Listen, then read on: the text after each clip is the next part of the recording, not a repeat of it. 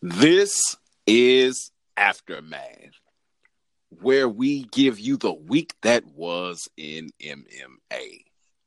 I am your track stars, MMA correspondent, your man, The Voice, joined as always by the bearded wonder himself, the firefighter's firefighter, Josh Wilson. What's going on? Not much, man. How you doing?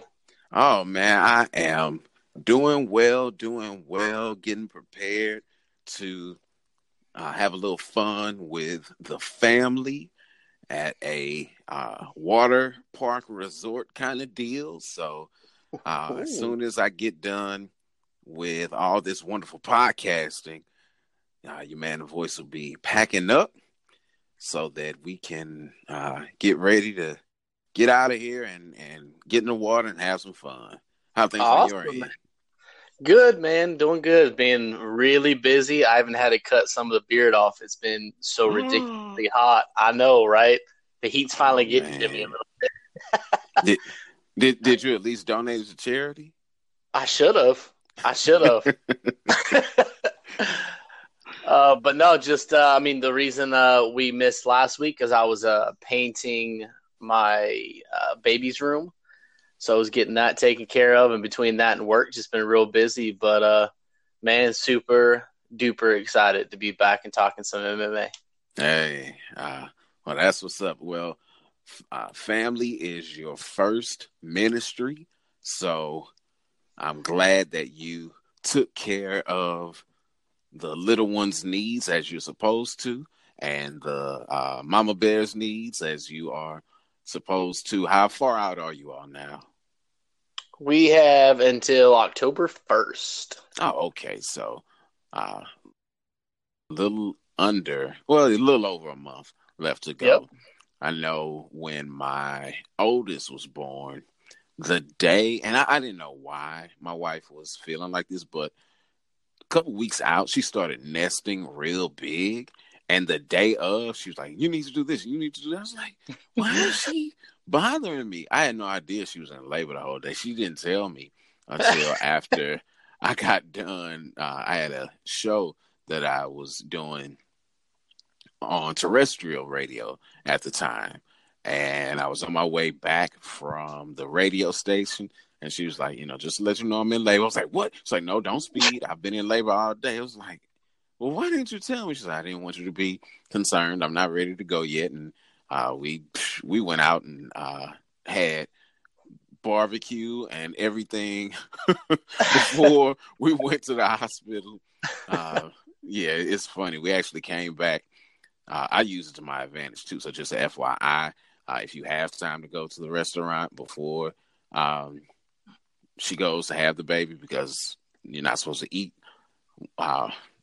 or they won't feed you while you are in labor and all that kind of good stuff. Hey, use it to your advantage. I went to we went to the restaurant. I asked them to see if you can do anything to hurry up the meal. She's in labor. I would appreciate it. So if you can use that to your advantage, hey, your man, The Voice, is giving you the game on how to get your food when you're in labor. You use this stuff to your advantage. Absolutely, man. I'll take any pointers I can get. Yeah, if I had it my way, though, and I say this often, I would go back to the olden days where the husband sat out in the waiting room and they came out and told you what the child was, and you came in afterward. Yeah. Not that my experience is everyone's experience, but I could have done without it. I can believe that. Could have enough of the labor pains of carrying the kids and doing everything afterward. But anyway, enough of all of that. Let's talk some fights. Now, as fight fans, just letting you behind the curtain, Josh, as I was getting prepared for things, I was telling you about all the fights. I left out one card. I am going to stick to our agreement of just trying to talk about one fight per card. But I did leave out one reign of champions and one, I'm sorry, that I left you out. But I will just say real quickly, Gary Tonin looked very good in his fight. He was in control the whole time. Finished it off with a rear naked choke in the last round. Still needs to work on his stand-up. But the fight I wanted to talk about, and I'll just do it really quickly, was Shinya Aoki versus Shannon Wiratchai. Man! Shinya Aoki! Oh my goodness! Now, he's been around forever. Is a legend in the sport. And he is not letting up in any way, shape, form, or fashion.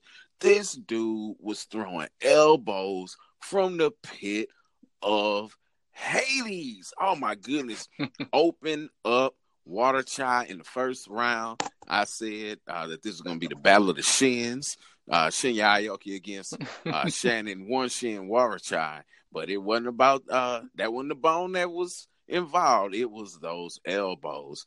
Something great about one, they have heard my cries, or at least the cries of everybody, because they didn't get back to me and say, hey, yeah, we did this because you said it. But what they have done now, so for fight fans out there, if you want to see some of the wonderful stuff that's going on in One Championship, of course, download the app. The fights are free and visible via the app. But now what they're doing is whenever the fight card is over, they keep the last fight card up until the next one goes live. So right now you could go back and watch all of the Reign of Kings right there from your app. All you have to do is go to past events, tap on that specific fight card, and it's there for your viewing pleasure. As well as how the fights ended, what round, and all of that goodness, too. So, fight fans, you're welcome. And one says, you're welcome. So, I say, one, thank you. Because I've watched them from afar. Like, I'll read different things about them. But until they opened up this app, because I just couldn't bring myself to spend any more money at the time. But now that it's there and it's free, yeah, I'm all over it. Anyway, speaking of all over it, the PFL number 5, not the PFL, but PFL number 5, took place in Uniondale, New York, same place PFL 4 took place. And it was the lightweights and the light heavyweights. Now, I'm not sure what PFL is doing right now with their rankings, but I went out just to see where everyone stood, and let's start with the light heavyweight, because that's the one where I'm thoroughly confused on. If you go look at their site, they have a crown by side, everyone's name who made it to the playoffs. There are only 4 crowns here, so I don't know what's going on. I don't know if someone is going to – well, they have to, because there are 1, 2, 3, 4 shoot, a whole lot of fights. Or I should say a whole lot of fighters that only have one fight. And they've all lost. Yeah. So you got to have 6. I mean, you got to have 8 going in. And so all these fighters have to fight on some other card. Maybe they just couldn't make it on this specific card. But 4 more fighters will be getting in. Oh, and that's why they don't have the crowns beside 2 people's names, because some people could actually get 6 points and leapfrog. But those that are going in right now, you got Vinny Magalhães. Oh, my goodness. Vinny Magalhães, talking about elbows. From the pit of Hades, boy, he was throwing those and all kinds of stuff in his fight. He got in with he got 2 first round finishes, 12 points. He's in. Maxim Grishin, 11 points. He's in. Dan Spahn, 7 points. He's in. Sean, the real OC O'Connell, 5 points. He's in. Sean still needs another fight, though. Mm-hmm. He still needs another fight. So right now he's ranked fourth. I mean, yeah, he's ranked number 4 right now with 5 points, but he could still go in a bit higher depending on that second fight. Then hanging right there on the fringe, you got Raheem Cleveland and Brandon Halsey, the former Bellator middleweight champion. So those are your light heavyweights that are going in. Were there any of those wonderful fighters who've sweat and play it for our pleasure that you wanted to talk about? No, but I did want to just mention really quick that Sean O'Connell did clinch a spot even with the one fight. So even if he were to lose, he might just be seated lower, but he still is going to make it in after you get these other gentlemen to fight. You're absolutely correct. That's just something, again, I kind of wanted to allude to with these, with how the point system works. Even though he's only got one fight, he's already clinched his spot, so he can go out and honestly, he can fight. He can kind of pick and choose the style in which he wants to fight. If he wants to try to go out, do another very quick victory, much like Vinny, or if he wants to try to, some other style. But it's just something that I noticed while you were talking about it, that, yeah, even with the one fight, he's already clinched his spot. But I don't really have much to talk about there. Yeah, I don't really have a whole lot to talk about. That was a good point to share with the people, because you're right. He does have the crown. I didn't say that. Dan Spahn also has clinched his spot. But yeah, that does make a big difference. And one of the things that makes a PFL so intriguing, one fight, he did enough in that fight to make it to the playoffs. I'm still waiting to see how the whole playoffs thing works out or works, because 2 fights in one night, yeah, that just sounds like a recipe for disaster. But we'll see. I'm sure somebody's going to win and not be able to make it forward, and some alternate is going to have to come in. That's just how things work. Well, how things are working in the lightweight division, you got the number 1 seed or number 1 ranked person right now, Natan Schulte, with 9 points. Will Brooks also clinched a spot with 6 points to 3-round decisions. Where if you're not planning on talking about him, let me say this. I like the fact that he's owning that he's a boring fighter. I really like that. At the end, he was like, yeah, and I don't care what you say. You can boo me. Boo me. I'm winning. Boo me. I'm like, yes, that's great. Which is the reason why, again, I'm letting back the curtain to a lot of fight fans to see what takes place as we prepare to host the main card. I called him King Boo. So that's his nickname. Now it's King Boo. Yeah, King Boo, King of the Boos. Because it looks like he's going to keep boring his way to a win. You got Islam Memedov with 6 points as well. Chris Wade has 6 points. So all 4 of those fighters are in. Got Chris Watley with 5. He's in. Brian Foster with 4. He's in. And Rashid Magomedov with 3 points. He is in. There's yet a fight that has to be made, which is, and this is the lightweight division. I'm just looking at the fighters that have been eliminated, and I don't see the name of one person, which I don't see that name at all, which is interesting, which is Jason High. He's not listed here, but they've got Ramsey Nijum and Thiago Tavares as being still in contention. I guess they still have a fight. Oh, and yeah, I don't know why they don't have Jason High or Efrain Escudero listed here, but they've both been eliminated as well. They just don't have them listed. Maybe because they've been black eyes on the PFL. It's like, yeah, let's not even put them up there. That's a very good chance. All right. And if you don't know, Efrain Escudero missed weight for both of his fights, missed weight worse the second time than he did the first time, and they wouldn't even allow him to fight. And Jason High, of course, had that questionable loss in his first fight. Second fight, he went clean to sleep. Natan Schulte rocked him to sleep, so much so he was trying to take the ref down and knee the ref in the stomach. He threw a knee. He threw a knee, and old I think Dan Mergliata was the ref, and he just kind of laughed it off. But yeah, it was a little comical. Right. Anyone you wanted to point out from PFL 5 in the lightweight division? In the lightweight division, I mean, you talked about Will Brooks already. I really wasn't going to talk about Will Brooks. I do kind of want to mention Robert Watley. He's another guy that he was the opponent for Will Brooks this go around.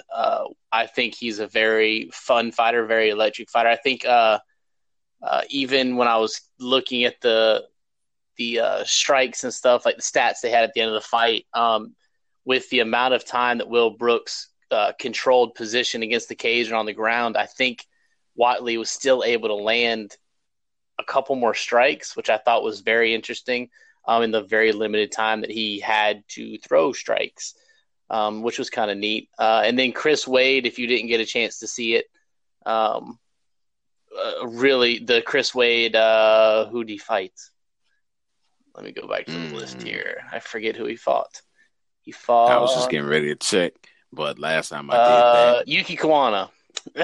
Okay. I was like, oh, man, I just lost it. I Chris Wade. That was a very, very good fight. A lot of submission work. I believe that was he started off with like a flying front kick.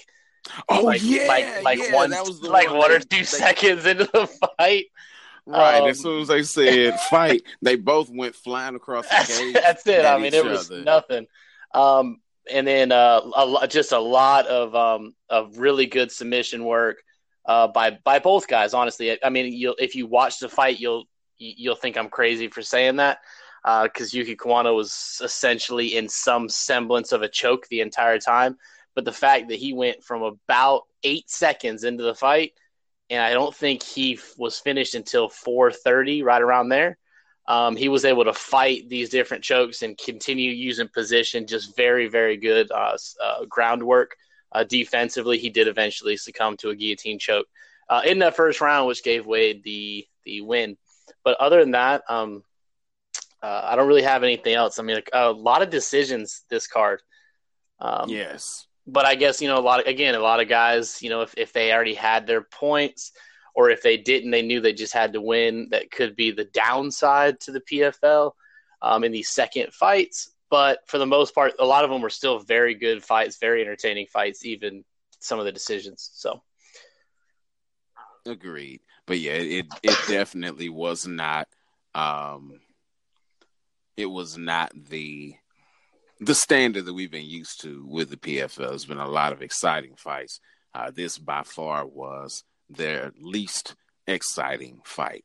Mm-hmm. We'll see how things go with PFL 6, which takes place on next Thursday. So be looking out for that. All right. Moving on in order. Next up was UFC Calgary. I thought it was Calgary until I was listening to the MMA road show, and one of the people on there, he lives in Calgary. He's like, no, it's just Calgary. It's like sometimes you hear people say Calgary, but it's just Calgary. I guess it's kind of like where I am here in the wonderful state of Missouri. Depending on where in the state you're located, you either pronounce it the way that the world pronounces it as Missouri, or you say Missouri.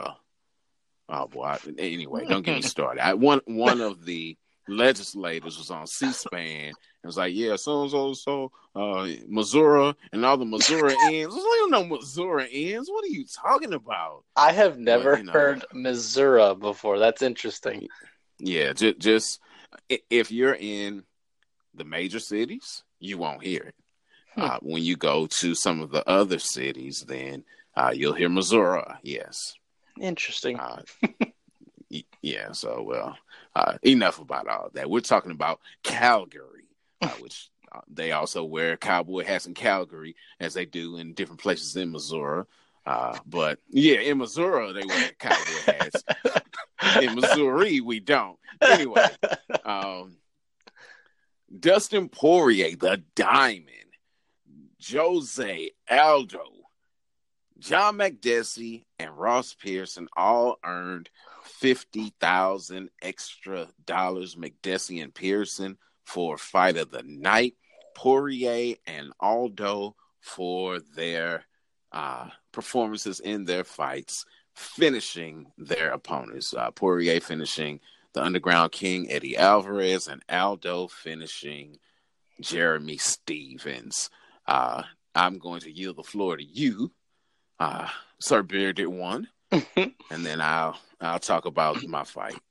All right. Well, my fight, the one I wanted to talk about, was the main event. I feel like with this fight, it would have been almost criminal to just not talk about it, with the lead up to it, with how the last fight ended, with the illegal knees that resulted in a no contest, and then just the hype going into the fight, where Alvarez was saying some things that, you know, a real fighter wouldn't have just quit, and Poirier was saying, "Well, I didn't just quit. I wasn't expecting to get kicked in, you know, kneed in the face, and I couldn't continue and fight. I wasn't going to hurt myself." And really a big thing coming on. And then so the fight comes and starts out really well. I think I had the first round going to Eddie Alvarez. Just the fight you expected. I mean, both guys came out. They were throwing. Poirier looked very crisp, very clean. Alvarez was doing just Alvarez things, you know, not, you know, shying away from taking a shot in order to give a shot or two back. Really, all in all, was a pretty good first round. And then the second round is where everything kind of crazy happened, is where the finish happened. And it was something that I wanted to talk about in particular, because in the second round is where I don't want to say it gets I'm trying to think of the word I want to use. Not controversial? I guess controversial. That's a good word. We'll use that, because it's not – the ending wasn't necessarily controversial, but some people, depending on if you were a big Eddie Alvarez fan, you would say. But what we had was Marc Goddard was the official, and that's something that's noteworthy here, because more than once I believe it is. He stood up the fighters from lack of action. And the only reason I say that is I was listening to something, and I don't know if it was something I saw on Twitter or if it was something, but somehow Joe Rogan was asking somebody if officials should be more involved with the flow of MMA. And I heard it like 2 days before this fight. And that's what I saw, is if there's any inactivity up against the fence or on the ground, Marc Goddard was standing them up immediately and saying, "Let's get back to work, gentlemen." I thought that was interesting. But what you had is, again, started out again, everybody was throwing really hard. Poirier tried to pull a guillotine in standing position. And this is where the first of my, where I watched the fight went, this is craziness.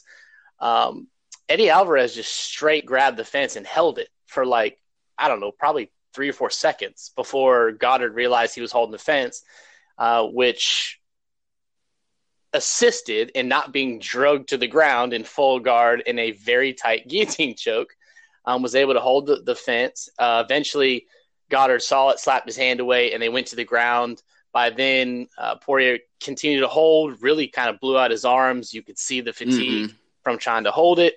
I believe a little bit later, he tried to pull a guillotine guard again, which is what got it on the ground for the kind of the last sequence. And on that one, and this is Poirier saying it, I didn't see it, but apparently Eddie Alvarez was shoving his finger in his ear and was pulling him. He called it just a wet willy, but he's saying he was pulling the inside of my ear, and it was bugging me. But eventually, Alvarez got into full mount and was throwing some solid punches, really had Poirier in a very, very bad spot. And where the controversy comes is Alvarez threw a illegal 12-6 elbow. That's, you know, just straight up and down elbow. It's everybody that's almost anybody says that it's a crazy rule because you can throw a 9-3 elbow, or, you know, you can throw a 11.59 to, you know, 6 or a 5. Whatever. Yeah, you know, you can go off by like a minute, you know what I mean? And as long as there's any kind of arc, you can do it. But he throws it, and he missed it and glanced off of Poirier's shoulder. But Goddard, I don't know if it was the fact that with the cage grab and with how it ended last time with the illegal shot, that there was another illegal blow by Alvarez. But Goddard stood them back up again, and all of a sudden Poirier found just his timing. He found his distance, landed a super stiff left. And after that, just poured it on with that. If you have not checked out fightmetric.com, I highly suggest it. I do it when I write articles and stuff and just check in pre-fights. Poirier throws a lot of punches, lands a lot of punches per minute. Yes. And we saw that kick on, and he just landed everything. And if I can give any credit to Eddie Alvarez in that last probably 40 seconds, is that I cannot believe that guy did not go down until he did. I mean, he probably ate 35, clean, hard shots. Right. Poirier did end up winning. Back. Yes, and was actually, yeah, and actually, I, at one point when he threw that really hard, now it was definitely an instinctive counter. He was just throwing it to get him off, but that came really, really close to landing flush, and that could have been just an epic comeback moment.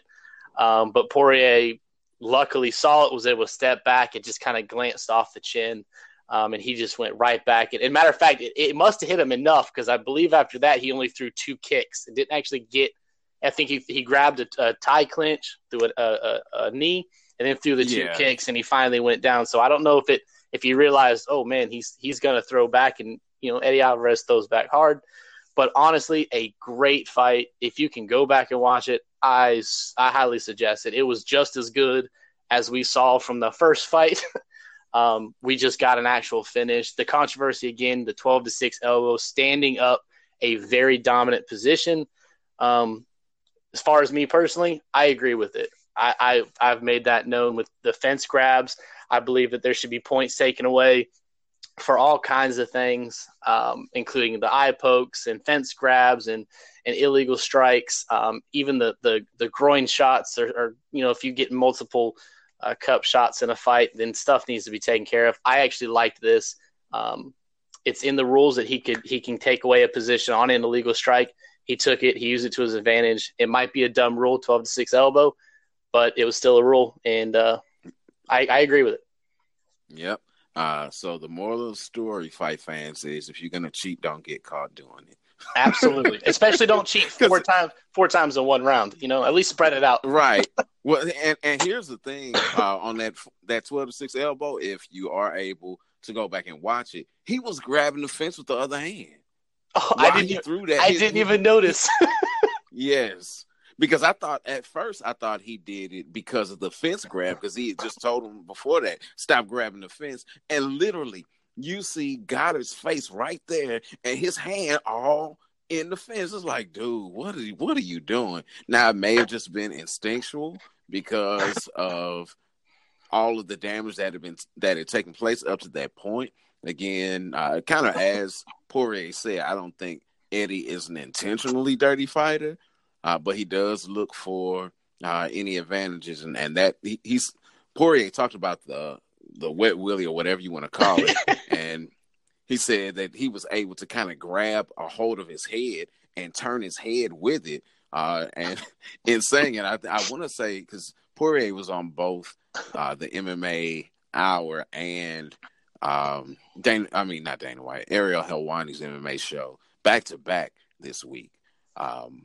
And I forget which one he was on when he said it, but he was like, I never thought about it, you know. So it was like, it was wrong, but that was pretty ingenious as well. So. Exactly, and hard to see. You know what I mean?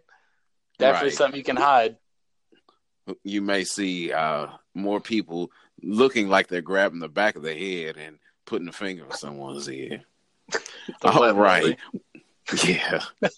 Okay, so the Voices marquee matchup for UFC Calgary was Jose Aldo versus Jeremy Stephens. And it was that way because, as I said, on the MMA main card, this fight really held a lot of weight for those fighters. Had Stephens won, he would have continued on this win streak that he had going into the fight, beating the most notable foe in his MMA career.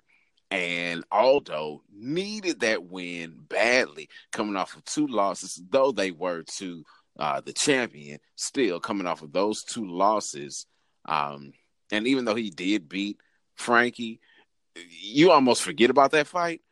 You only remember him losing to Aldo and then losing back-to-back to Holloway. So for his career's sake, he really, really needed a win. And when the fight started off, I was scared for Aldo because he seemed really tentative around the first minute or so. They both were throwing hard, both caught each other with uppercuts. But that liver shot with a minute left was the beginning of the end for Stephens. Aldo followed it to the ground, through the ground and pound. Ref called it off with 40 seconds left when Stephens went belly down and took two unanswered hammer fists. This was the first stoppage that Aldo has had since August of 2013. That's a long time. That's 5 years since he stopped anyone. 5 years. Stopped him, stopped the losing streak, and oh my goodness.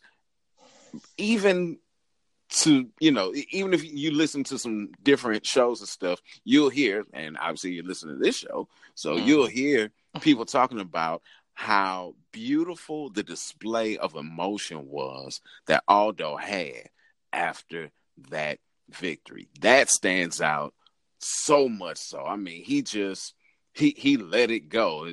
Kind of a tip of the hat to old 90s movie. He exhaled.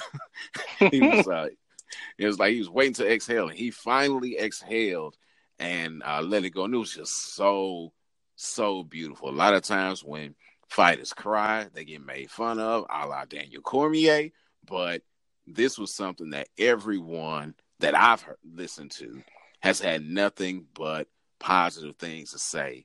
Because Aldo, when he comes out to the ring, he runs out. He may wiggle his head a little bit. He doesn't make eye contact. He really does not show emotion, not publicly. Now, when he lost to Conor, I kind of think the UFC did him a little dirty because they had the camera back there in the dressing room, and he was bawling. They left it on him for a while. I was like, this is kind of uncomfortable. Can we go to a different shot, please? But to see him now crying, just so fast forward from being shown for what seemed like an eternity on camera, bawling because he had lost for the first time in 10 years, to him crying tears of joy for winning a fight that he had to win for his legacy's sake. He had to win for the sake of continuing to fight and getting his first stoppage in 5 years. Yeah, beautiful, beautiful, beautiful. All right.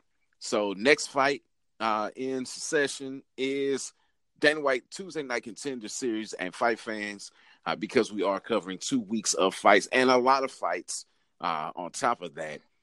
Again, letting you behind the scenes. I should have said this in the beginning, but if you can tell, we're only talking about a couple of fights. So the Bearded Wonder will talk about a fight. I will talk about a fight, since the Bearded Wonder led off UFC Calgary. I'll lead off Dana White Tuesday Night Contender Series 15.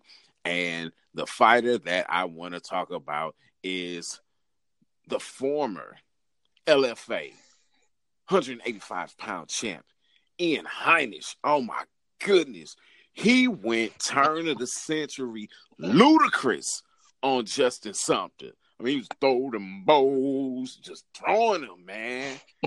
and punched his ticket into the UFC with that performance. If you don't know about Ian Heinisch, which I didn't before the fight, oh my goodness, this man's story is phenomenal. Got caught up in the drug life, left the U.S., fleeing from authorities, went to Europe, and wound up getting back into selling drugs over there, and was in a horrible Spanish prison, gave his life to God, and has turned things all the way around.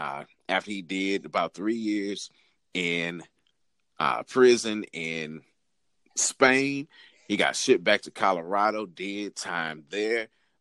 They had a SOS on, which I didn't know anything about, which is stab on sight. And that following day, he was supposed to be taken out, and he did get taken out. He got taken out by the U.S. Marshals, who took him out of that prison and said, "Time served, you are done." And he gives glory to God.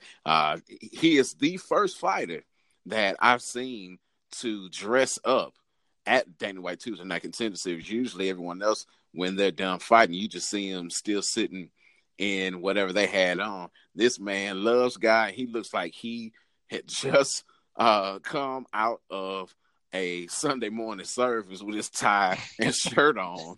I know it was hot. He said he didn't wear his jacket because it was just too hot for that, but he dressed the part, he looked the part, and then had the presence of mind. He really kicked it off. And you start seeing a lot of other fighters do it, but Heinisch kicked it off by calling out the fight that he wanted after he got the contract. And he said, "Look, I want to fight everyone who is at 185 who came out of the Contender Series." That was a great and a smart move. One person that I know of who really has made a name for himself, got to meet earlier this year, and now I can't think of Julian Marquez. Woo! His name escaped me just that quickly. But I would love to see that fight. Love to see it. Who did you have from episode 15? I had Jordan Griffin versus Maurice Mitchell. Mm-hmm. That fight was just super back and forth. Mitchell was able to land quite a few shots. Griffin came back and actually caught him. And I honestly thought, because I know that everybody was talking up Griffin. I believe that was Paul Felder's training partner. Yes, or they trained together or something. Yep. Yeah, so that he was talking about him. And so, you know, obviously I'm not super familiar with some of these fighters. A lot of the LFA guys I am. But, you know, I didn't know about either of these guys. And Griffin, landed just this nasty straight right and knocked out Mitchell's mouthpiece. And Mitchell didn't even blink at it. I went, well, this might be interesting because this guy's obviously he's got a chin. Mm-hmm. But then again, Mitchell just continued to push forward. And then Griffin was able to kind of swarm him. Really came in with some very crisp combo. As Mitchell was trying to circle away, Griffin just clips him with a left hook and just drops him. Yep. And much like we talked a few weeks ago, instead of pouncing on the ground and pound, he came in, did not over-attack the mount, was able to come in very consciously, came in relatively slow, I think used a shot or two to just kind of set it up, slipped in the deepest rear naked choke I have probably ever seen in my life. And, I mean, within seconds, I mean, there was no chance that Mitchell was getting out of this. It was crazy. I thought he was going to pop his head off. I mean, it was the deepest rear naked choke I've ever seen, and got the win. It obviously impressed Dana White enough that he called out the other three fighters that him and the matchmakers had agreed on given the contract, and on the spot decided, you know what, I'm not going to pass up on this. I also want Griffin. and called him out. So definitely worth it. I mean, really put on a great performance. Very technical striker, very good. I don't think he ever threw just one punch. Everything was combinations. And then again, he was experienced enough that when he knocked down his opponent, he didn't overplay it, which you see quite often. Guys will try to jump in and grab a guillotine or rear naked choke really quickly, but they go too fast. They end up flipping over the top of the opponent, and then they're able to catch their breath and get their head right. But he was so particular, so deliberate, and well-deserved getting the contract. Yeah, agreed. And I'm glad that Dana called that audible and took Griffin. Yeah, it was a great victory for him. And two great gems going against each other. Maurice Mitchell, who is, I believe, the older brother of Terrence Mitchell, who was on the Ultimate Fighter Season of Champions, where they were trying to find someone to fight DJ because they had run out of people to put up against DJ. Maurice Mitchell is training with Team Alpha Male, taking on the native psycho, who is Jordan Griffin. Yeah, that was a great fight for that card.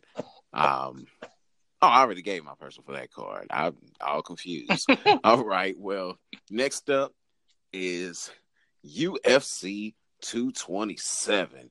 Your bonus winners were Demetrius Johnson and Henry Cejudo for the fight of the night. What a technical fight it was.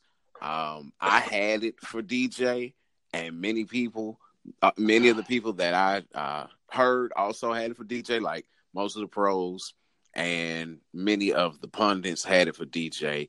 It was such a close fight. You can't be upset that Cejudo won.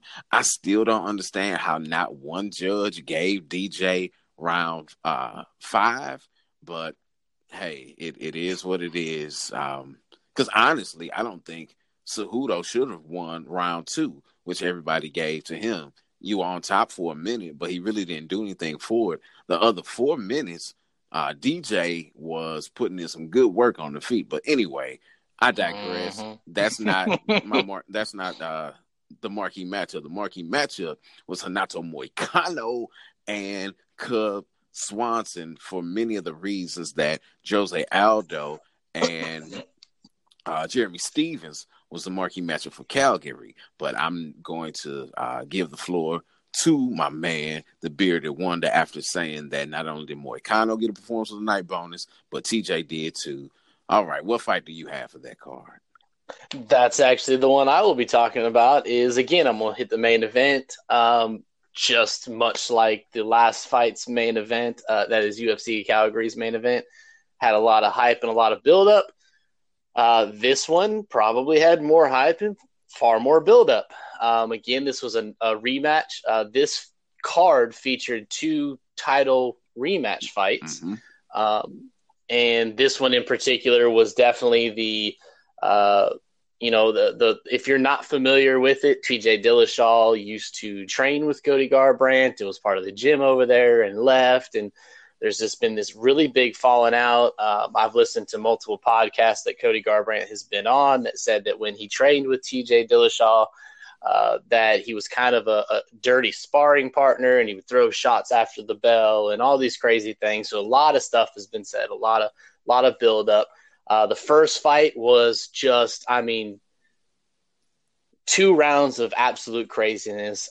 Just 2 guys that were just slugging it out. Garbrandt drops Dillashaw with like 10 seconds left. Isn't able to finish him. Dillashaw comes back in the second round, drops Garbrandt, and wins the fight, gets his belt back. And, again, big hype, big display coming into it. If I can say anything to anybody that wants to be a fighter, if you're listening to this and you want to be a fighter, just do yourself a favor and touch gloves.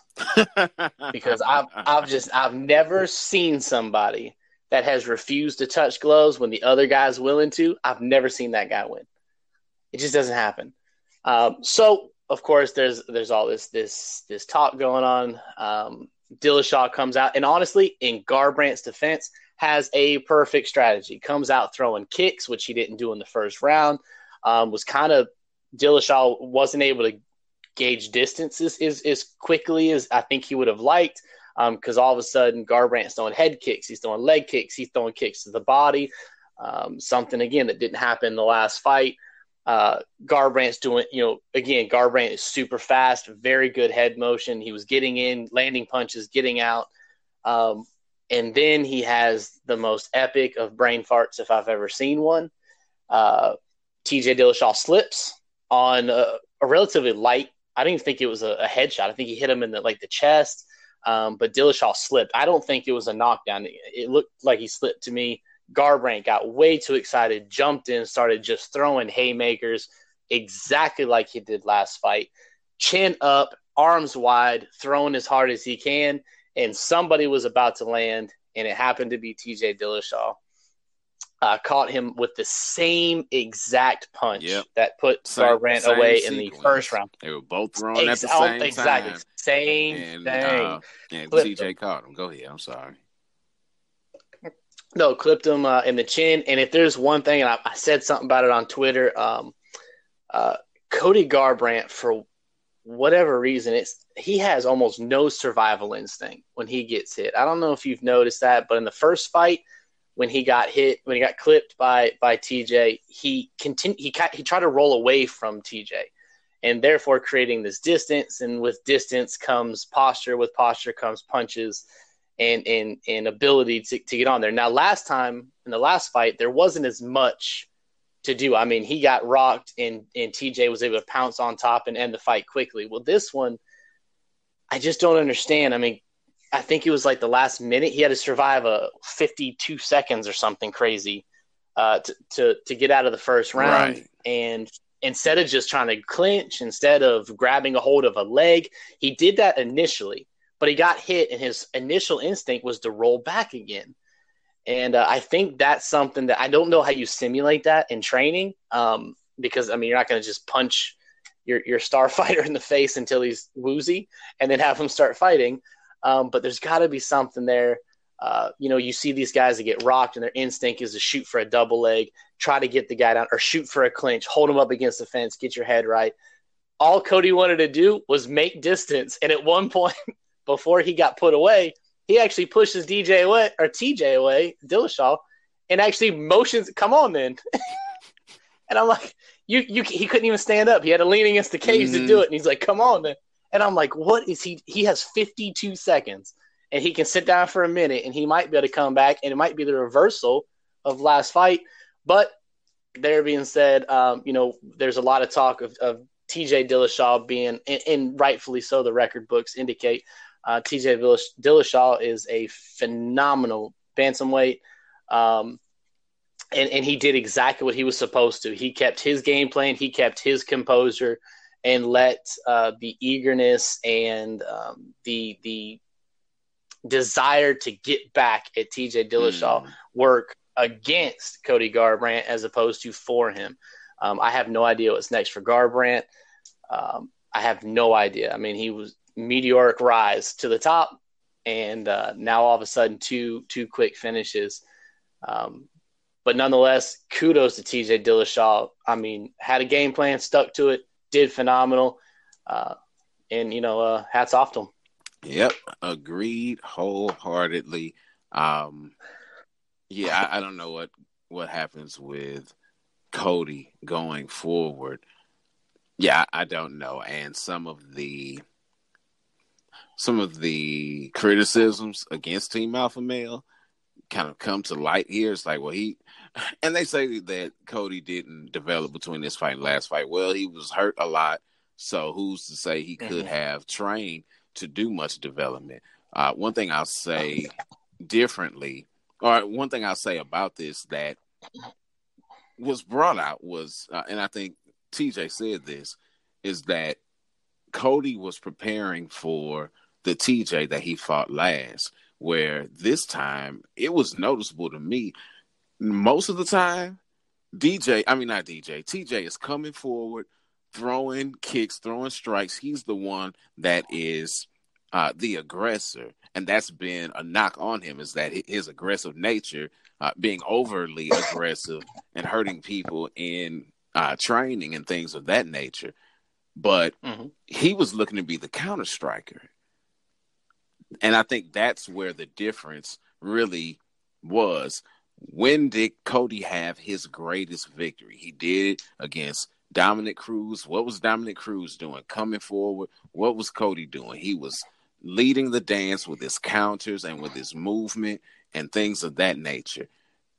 Cody had to be the aggressor, and I think that's really where it was worse for him, because it built on this impulsive nature that we know that Cody has to go out and do different things, and it just did not work out well for him. Hopefully he finds his groove and does some different things. I know there's been some talk, and he talked about possibly going down to 125 before. Maybe that would be a good reset while he's still young and can get down there, especially with things being open now that Cejudo has a belt. Who knows? But as I stated, my fight for that card, which is also the Voices Marquee matchup, Pitt, Renato Moicano, and now it escapes my mind who he was fighting. Who did Moicano fight? It was that lightweight. Cub Swanson. No, it was featherweight. That's right. Cub Swanson. And again, just like my marquee matchup on Calgary was also a featherweight fight, it was for the same reasons. I wanted to see how was Moicano going to react after his first professional loss. He had not lost ever before losing in the UFC against Brian TCD Ortega, and for real, he was beating Ortega like the whole fight until he wasn't. It was like in the last round, TCD pulled out victory from the jaws of defeat and won the fight. And again, that was Moicano's first professional loss. I wanted to see how he was going to rebound from that. On the other hand, you have Cub Swanson, who also lost to T-City, but then he also lost in his last fight against Frankie Edgar, getting stopped. So it's like, man, you got stopped by T-City, you got stopped by Edgar. You've been losing, and really he looked lethargic and lackluster in his fight with Frankie Edgar. It's like, how's he going to look against someone who has all the opportunity to be a killer in Moicano? And he didn't look good. He didn't look good once again. I know he's got a new contract, and I know that there was a little bump in pay with that contract, but right now he's looking like not even a gatekeeper. I don't know what's going on with Cub Swanson, but I knew this was a watershed moment for him, and unfortunately, where the water landed is a place that is drowning Cub Swanson. So I don't know how the UFC is going to match him up. He is a name fighter. He's been with the company since the WEC days.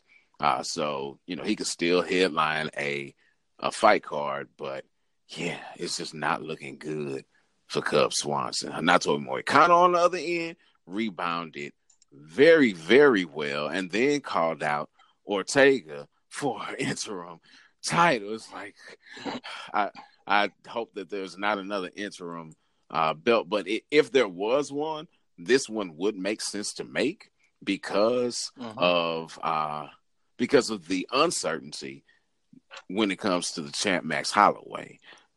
And it's a rematch, and Moicano was like, look, I was winning the fight, so hey, I'm all for it. I just don't know about the interim belt. But kudos to him for what he did with that. All right. Last but not least, within about an hour into this podcast, we've got Dana White Tuesday Night Contender Series 16, the final episode for this season. Dana said probably won't come around again until next summer. I know they're supposed to be doing, I believe, let me say, they're supposed to be doing a Brazilian version of this. And they may be doing just one fight or doing a whole bunch. I don't mean one fight specifically, but one fight card, or they may be just running them all through within a week's time. I don't know how they're doing it, but I know that's supposed to be taking place in the Tough Gym, and then the Tough Gym will be decommissioned. They're moving everything over to a new gym that they're building on the grounds of the PI and the UFC headquarters. So kind of a bittersweet moment. You're moving forward, but you're leaving back a place really where not the UFC was born, but where the UFC emerged like a phoenix from the ashes and really took off. It was really its launching point. The days prior to that, you know, it was the UFC in its infancy, but that's where it took legs and start walking like the fighter that it is. Anyway, Dana White Tuesday Night Contender Series 16, the fight that I choose, or the fighter that I choose to highlight. I think you know who it is. I'll let you take a guess. Take a wild guess. The one that you choose? Yes. Oh, man, and I remember you tweeting something about it. I can't even remember who it was. Okay. I think I did more tweeting about the fighter that you're going to highlight. But I didn't tweet anything about this one, actually. No, I take it back. I did. I did tweet about this. Who are you doing then? I tweeted Luke Thomas talking about my man. That's right, Nigel Stand Up Kennedy and Chukwu. And I don't think I said it right, but I did better this time than I did on the main card. That's for sure. He said that everyone on this season of Dana White Tuesday Night Contender Series who came back from the previous season and they won their fight on season one and won that fight on season two, got a contract, and that's what happened with my man Kennedy. That's right, Nigel Stand Up. Two Nigerian fighters in the UFC from the Contender Series this season. I can't be happier. Nigel is taking over. I need the UFC Nigeria hat. I've been wanting it ever since Usman and Bamboshe got in. I was like, "Where's the hat? Where's the hat?" They didn't have it. You're gonna have to have it now because Nigel's just taking over. We taking over the UFC. I'm sorry. Okay, let me calm down. So, yes, he said he needs more experience. Look, and I've shared with everyone before. You can tweet me at The Voice, THA, V as in Victor O, Y as in Yankee, Z as in Zulu E. That's Twitter, Instagram, Facebook. You can get at me via any of those social platforms and say you are not being an unbiased media person, and I will tell you, you are right when it comes to Nigeria. I'm not being biased, so you can. I won't say sue me, please don't do that. I don't have much anyway, but you can be mad at me, block me, do whatever. I don't care. You can come after me on that one. When it comes to Nigeria, I'm not being unbiased. I'm biased for my Nigerian fighters, and if you don't like it, well, you don't like it anyway. He got the KO, and he got the contract. And he said himself that he needed more experience when he was in last time, that time off and those couple fights in between Contender Series really helped him to get some seasoning, and he was able to get the victory. I still think he looked a little tentative, so I'm a bit concerned when he gets under the bright lights for real, how things are going to go for him. But man, his backstory, which is something that wasn't talked about on this episode, but yeah, his backstory is phenomenal. Came to the States with his mother and father as a child. He said that their marriage looked like a picture perfect marriage until his mother got sick.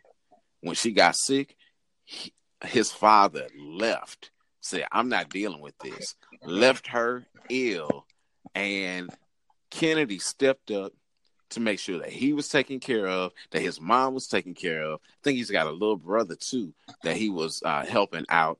Dropped out of school to care for his sick mother and ensure that everything was in order, and went full-time as a fighter to try to make money to take care of these things. He's got a GoFundMe out there, and they only got a couple $100 out of the $30,000 he was looking for this, and that's been out for a couple years ever since his mom got sick. I don't know what the status is right now, but I know he was like, yes, this is great because I can start providing a bit better for my family.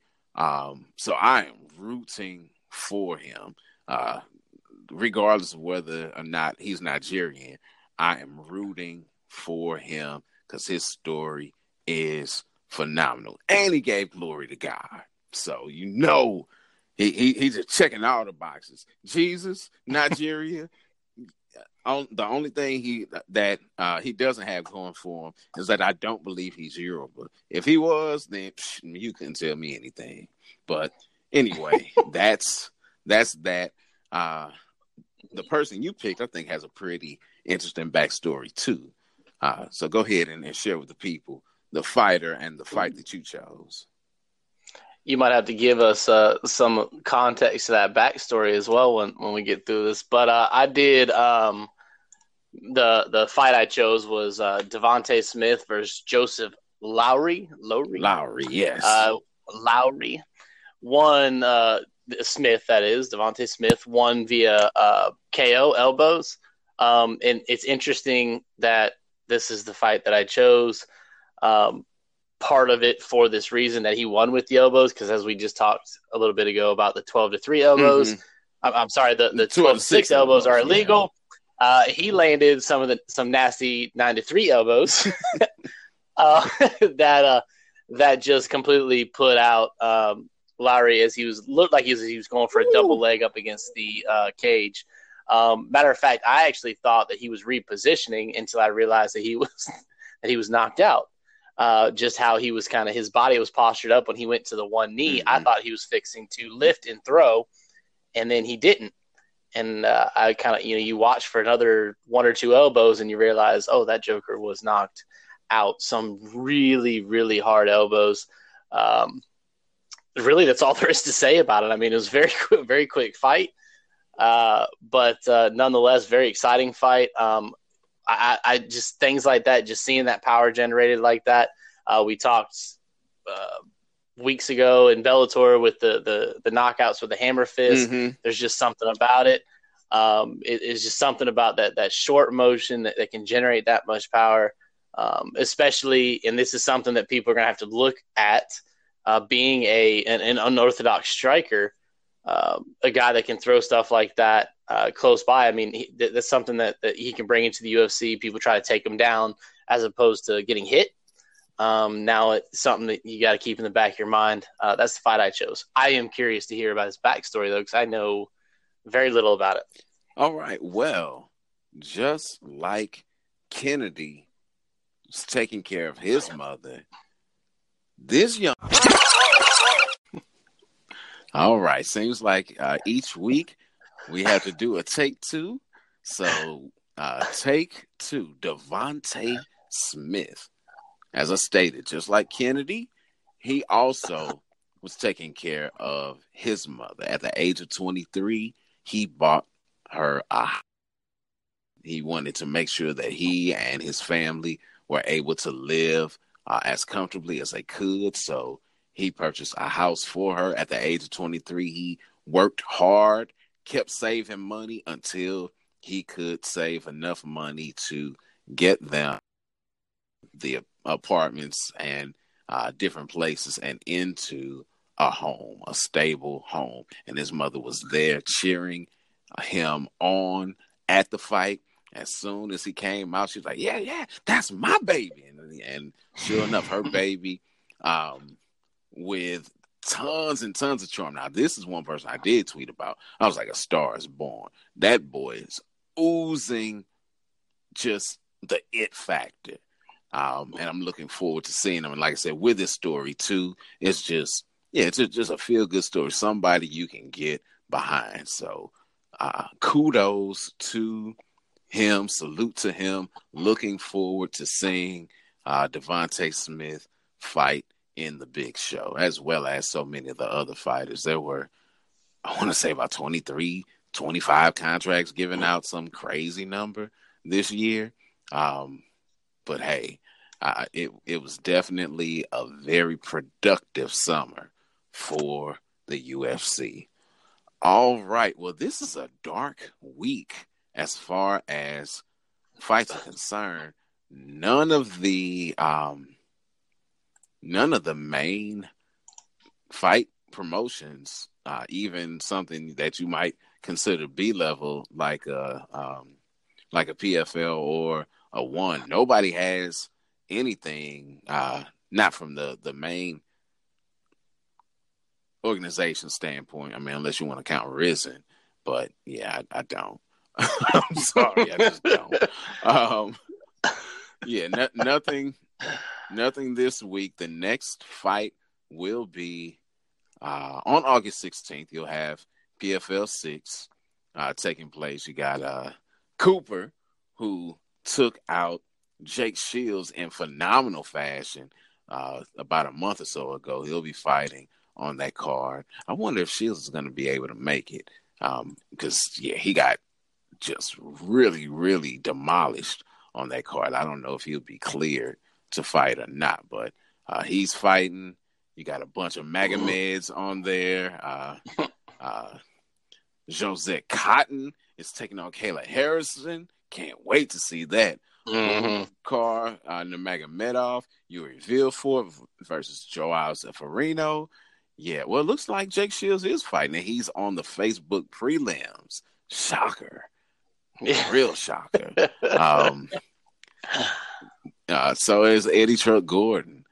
So, yeah, but that takes place on the 16th. Then after that, you've got another card coming up. I forget who's fighting on that card after the 16th. Oh, Bellator. Yeah. So Bellator 204. But you won't hear about that for about a week or so. Who knows? We may come back with something real quick after PFL 6. We may let that marinate and then talk about that in Bellator. Either way it goes, you know you're going to be getting more from your man, the voice, and the bearded wonder when it comes to Aftermath. Anything you want to leave with the people before we come back to them at another time? Yes. Again, there are a couple, if you wanted to watch like Horizon, LFA has an event going on tomorrow. Yes. But yes, nothing major. So if you needed a fix, you've got something like that. Go back and watch any of these fights we've talked about. If you want to get on, catch some of these and see them for yourself. I mean, we only covered 2 fights per card. There was a lot of really good fights in there. And off. Yes. The only other thing I wanted to mention is if you guys follow us on social media, whatever, it'd be kind of cool to see if you liked how this thing went, like doing the 2 fights and kind of keep it running and flowing. I know we did more events than we typically would do in a week, but I know I personally really enjoyed this format. It wasn't fumbling around trying to figure out which fight do we need to do. It gave me more time to focus on the one fight that I wanted to talk about per card. If y'all like it, let us know. Follow us on Twitter, Facebook, social, Instagram, all those things. And we'd love to hear from you if you got questions and stuff too. Absolutely. Give them your handle so that they can reach out to you directly. This is true. I believe I am for both Instagram and Twitter. I am at Bearded Moose, and that is M00SE. So Bearded Moose, that is Instagram and Twitter. And I'm just Josh Moosel. That's Mouse with an L on Facebook if you want to get on there. I also have a page that I'm starting called Ambush Sports that'll have a couple of things, write-ups and such as well if you wanted to check that out. Nice. On Facebook. Yeah, I just launched it a couple days ago. trying to rebrand my blog to Ambush Sports. So working on that currently. Yeah, I'm glad that you shared that information, and I'm really excited about the rebrand because I know much of it was and is still geared towards fantasy football. Yes. But now that you're branching out and covering some different things, having a name that's all-encompassing is nice. Why Ambush? Is it because of the beard, the bushy beard? You know, I am the bearded one. It's actually a part of that, yes. But I've got a buddy that's riding with me, and he has a tattoo when he was in the Air Force that he got. That was a tiger. I have one of a lion. And while we were sitting there talking about and just discussing, like almost simultaneously, we kind of had the idea of let's do something with these big cats, and Ambush Sports just came about. And again, it was something encompassing. He writes for golf and likes to write for football as well. I noticed that my blog definitely was geared towards football, but I have been basically only writing MMA for the last 3 months or so. So I thought it was the time to really kick that off and start to cover more things. I think we even have a guy that's interested in writing for baseball.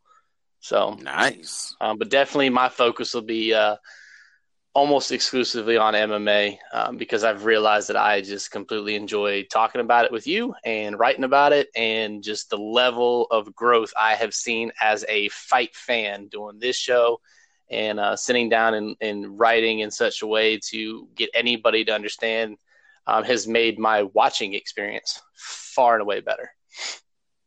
Look, and even brought your wife and unborn child into the fold. That's it. they are both MMA fans now because of your love being cultivated. So that's what's up. Well, of course, Trackstar Sports is the vehicle. That is the brand and the outlet that makes all of this possible. So you can follow Trackstar Sports. That's Trackstars with a Z. So Trackstar and then a Z and then sports after that, with the exception of Twitter, because the handle was too long, so they wouldn't let us. So we just had to do sports on Twitter. But Facebook, Instagram, Twitter, Trackstars Sports or Sport, depending on which one it is, and you will find us. And I already gave my socials, which is on everything. The Voice, THA, V is in Victor, O is in Oscar, Y is in Yankee, Z is in Zulu, E is in Echo. You would think I was in the military, but I wasn't. But that's on all social media platforms. All right. Well, until the horn sounds, fight the good fight.